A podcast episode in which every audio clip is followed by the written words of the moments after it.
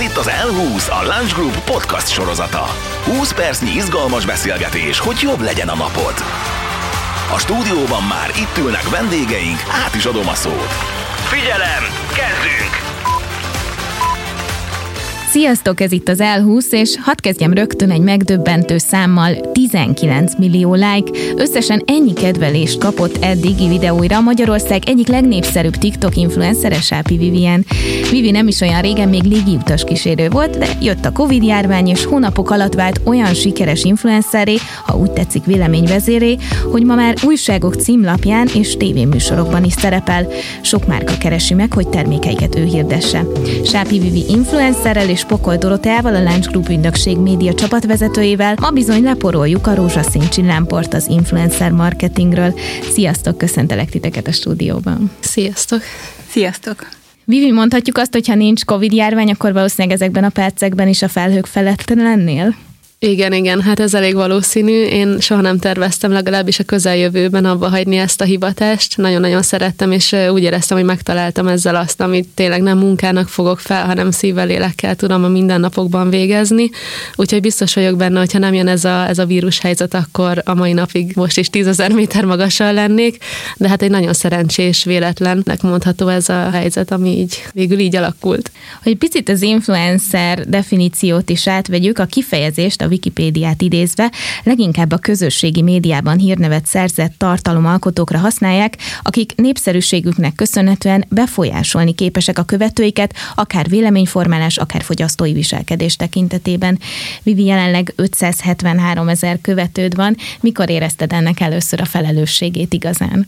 Hú, ugye nálam ez elég hirtelen jött egy aktuális trendnek köszönhetően, és konkrétan egyik napról a másikra lett 20 ezerről 250 ezer a követőtáboromnak a, a nagysága, és tényleg a, a mai napig egyébként nehéz felfogni ezt a számot, hogy, hogy mit jelent ez. Nem hiszem, hogy volt konkrétan egy adott pont, amikor ezt felfogtam, amikor uh, volt egy együttműködésem az online zaklatás ellen, EU-s tagállamok uh, influencereit kérték fel ennek a képviseletében, és akkor, amikor elkészült erre az együttműködésre az anyagom, akkor éreztem azt, hogy ennek bizony súlya van, és bízom benne, hogy ha csak egy embernek is fog segíteni a téma kapcsán, akkor már megérte. Akkor éreztem még a felelősségét ennek az egésznek igazán, amikor egy jó pár hónap elteltével csak láttam, hogy folyamatosan növekednek a követőszámok, és elkezdtem ezen gondolkodni, hogy ez mit jelenthet így személyesen, mert az egy dolog, hogy látod a kijelzőn a számot, de hogy nem tudod elképzelni, nem volt lehetőség közönség találkozóra, néha-néha felismertek a boltban, de ugye maszkal ennek is csökken az esélye, és így elkezdtem ezen agyalni. Azt kezdtem el számolgatni, utána néztem neten, hogy mi az, ami, mi az a befogadó képesség, amivel bírnak az ilyen amerikai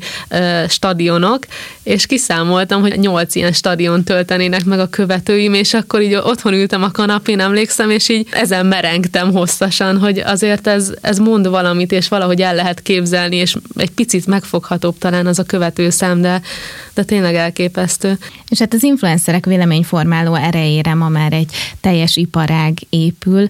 Dori, mit tudhatunk a magyarországi influencer marketingről, mekkora piac ez? Egyre inkább elmondható, hogy igenis a mainstream marketing mix részévé válik az influencerkedés. Az USA-ban ez már egy nagyon nagy piac. Adatok alapján 2021-re 14 milliárdos piacnak mondják az influencer piacot, és szerencsére már itthon is vannak adatok a kantának köszönhetően. Ugye a tavalyi év adatai és az iparági szakértők becslése alapján a hazai influencer piac mérete nagyjából 1 milliárd forintra tehető, ami várhatóan 21-re egy még nagyobb piac lesz gyakorlatilag. És érthető igazából így ügynökségi szempontból, hogy a hirdetők miért látnak fantáziát az influencerekben, hiszen a, valamilyen szinten információtól terítettség van, nagy a reklámzaj, nagy a reklámkerülés, és valahogy meg kell próbálni átütni a fogyasztók inger küszöbét. Ugye az influencerek, mint így egy, egyfajta content creator nagymesterek gyakorlatilag, ugye saját nyelvezetükön próbálják átadni ezeket az információkat a márkákról, mindaddig, amíg valamilyen porszem nem csúszik a gépezetbe, szerintem erről még beszélgetni fogunk. És ugye azt látjuk, hogy hát igen, oda jutottunk, hogy az influencer piac is túltelített. Nagyon sok influencer van, nagyon sok tartalmat kommunikál, és a nap végén akár feltetjük magunknak a kérdést, hogy akkor most milyen inger küszöböt is szeretnénk átütni, vagy éppen hogyan szeretnénk bizalmat építeni. Nagyon érdekes, hogy említetted ezt a túltelítettséget, és egyébként ez nem csak az influencer piacon van így, én azt gondolom, hanem a hirdetők részéről is nagyon nagy az igény, hogy mindenkit szeretné a termékét influencerek bevonásával hirdetni. Vivi, te ezt mennyire érzed? Volt-e már olyan például, hogy nemet kellett mondanod egy hirdetésre, hogy te azt nem vállaltad be? Igen, igen, elég gyakori egyébként, hogy, hogy nemet kell mondani. Ez nem egy rossz dolog, nyilván örülök egyébként a, a rengeteg megkeresésnek, viszont tényleg van az a pont, amikor nemet kell mondani, és itt nyilván, hogyha ügynökséggel dolgozol, akkor van egyfajta segítséged a háttérben, viszont itt elsősorban neked kell azt érezni, hogy szimpatikus-e, mennyire tudod hitelesen képviselni. Ez nagyon sokszor nehéz egyébként, és hatalmas kihívást jelent. Nyilván ez nem titok, aki a TikTokkal foglalkozik, ezzel tud egyfajta keresetet biztos biztosítani magának, ugyanis megtekintés után nem fizet a TikTok, mint akár egy YouTube, viszont ez egy tök jó lehetőség arra, hogy, hogy ki tudj bontakozni, és teljes állásban úgymond tudja ezzel foglalkozni, és tudni kell nemet mondani, egyébként nagyon-nagyon nehéz, és ezt a témát tudnám boncolgatni nagyon-nagyon hosszasan. És ha nemet mondasz, miért mondasz nemet általában? Itt leginkább az áll a háttérben, hogy nem érzem magamhoz közel a márkát, akár a terméket, nem látok benne fantáziát, hogy hogy tudnám azt ötletesen, kreatívan bemutatni a, a követőimnek, és egy olyan módon, hogy ne érjen támadás miatt. Nem nagyon, nagyon hiteles esetleg. Igen, nagyon nehéz tényleg ez a hiteles szó, ezt,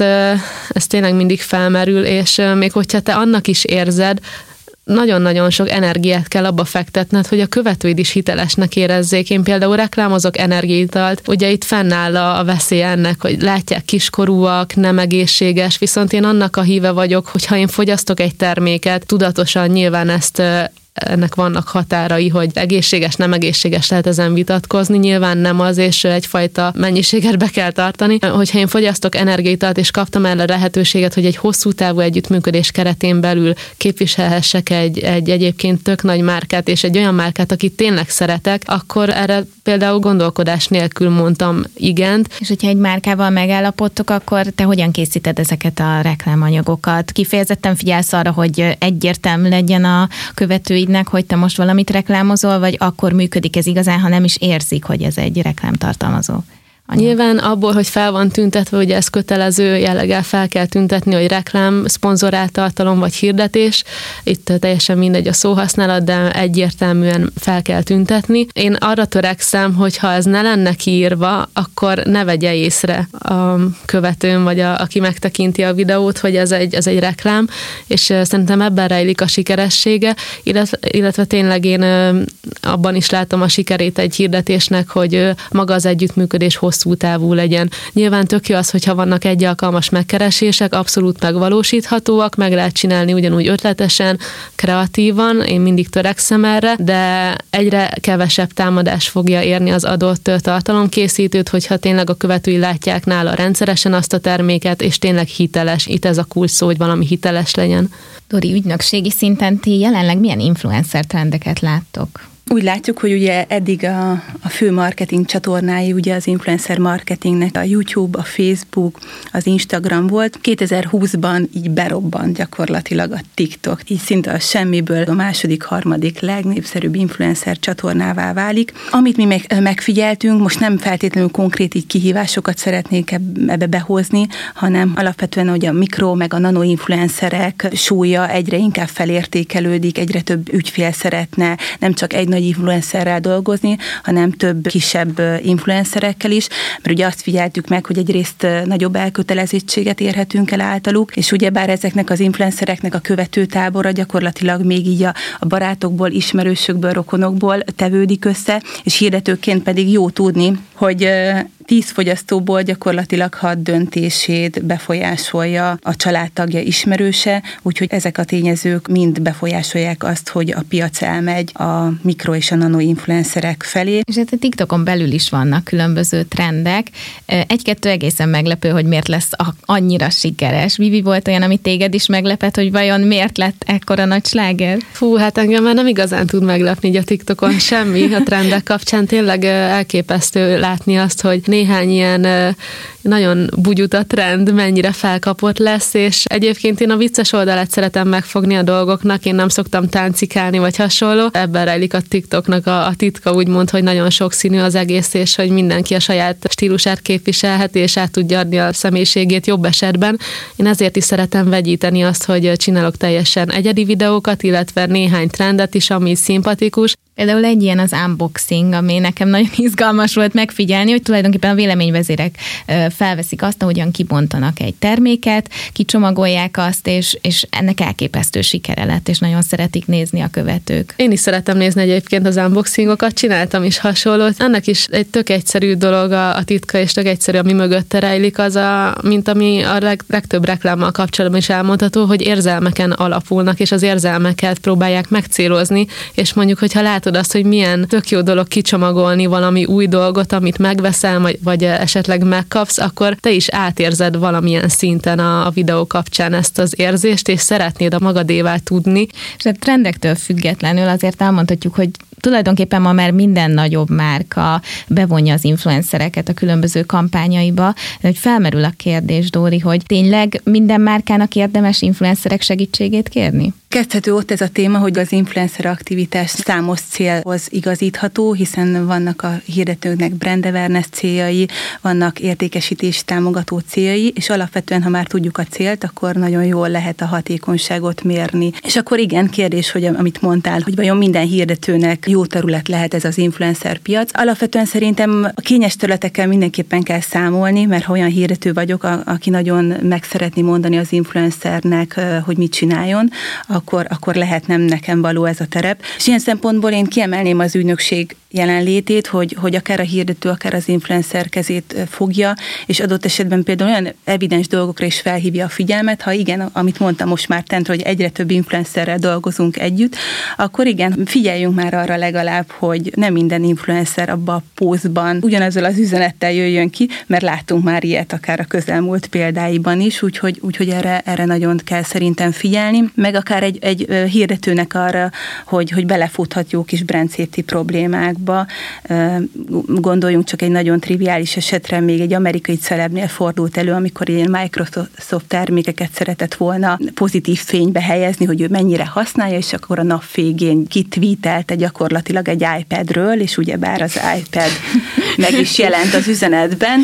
Hát ez nem túl szerencsés, nyilván egyik hirdető sem örül, hogy ennyire vették őt komolyan, vagy éppen a, amikor a, a márka egyik influencere, netán ez most bizarr példa lesz, de hogy éppen eszébe jut, hogy most akkor kegyeleti jogokat sértsünk, úgyhogy ezek nagyon kényes területek, amikkel gyakorlatilag számolnunk kell, hogy mire adjuk a fejünket, amikor influencer marketingben gondolkozunk.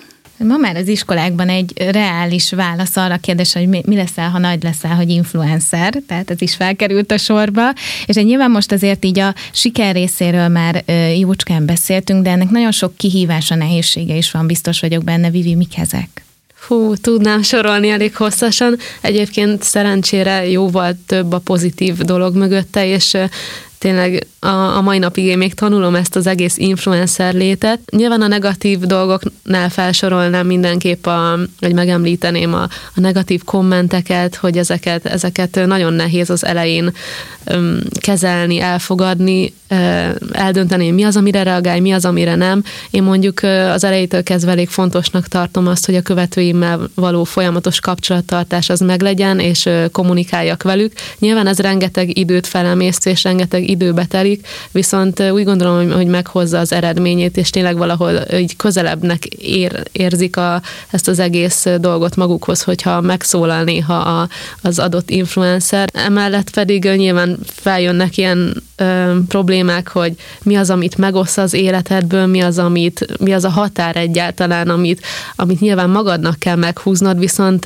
ez egyértelmű, hogyha valamit megosztasz a, a követőiddel, akkor mindig lesz olyan ember, aki szeretne tőle több és többet, és hogy erről miért nem beszélsz, és tényleg a legtöbben szeretnénk azért egy olyan kis részét a magánéletünknek megőrizni, amit nem feltétlenül osztanánk meg legalábbis napi szinten így a, a követőkkel, és, és ez is egy olyan dolog, amit, amit így nehéz kezelni. Említetted, hogy rengeteg időt vesz igénybe a tartalmak előállítása. Ha valaki nagyon laikus a témába, akkor ezt hogy képzeljük el, mondjuk napi hány órát kell masszívan foglalkozni ezzel? Ez nagyon változó, és nyilván tartalomfüggő. Vannak olyan trendek, amiket meg lehet valósítani pár perc alatt, 10-15 perc alatt.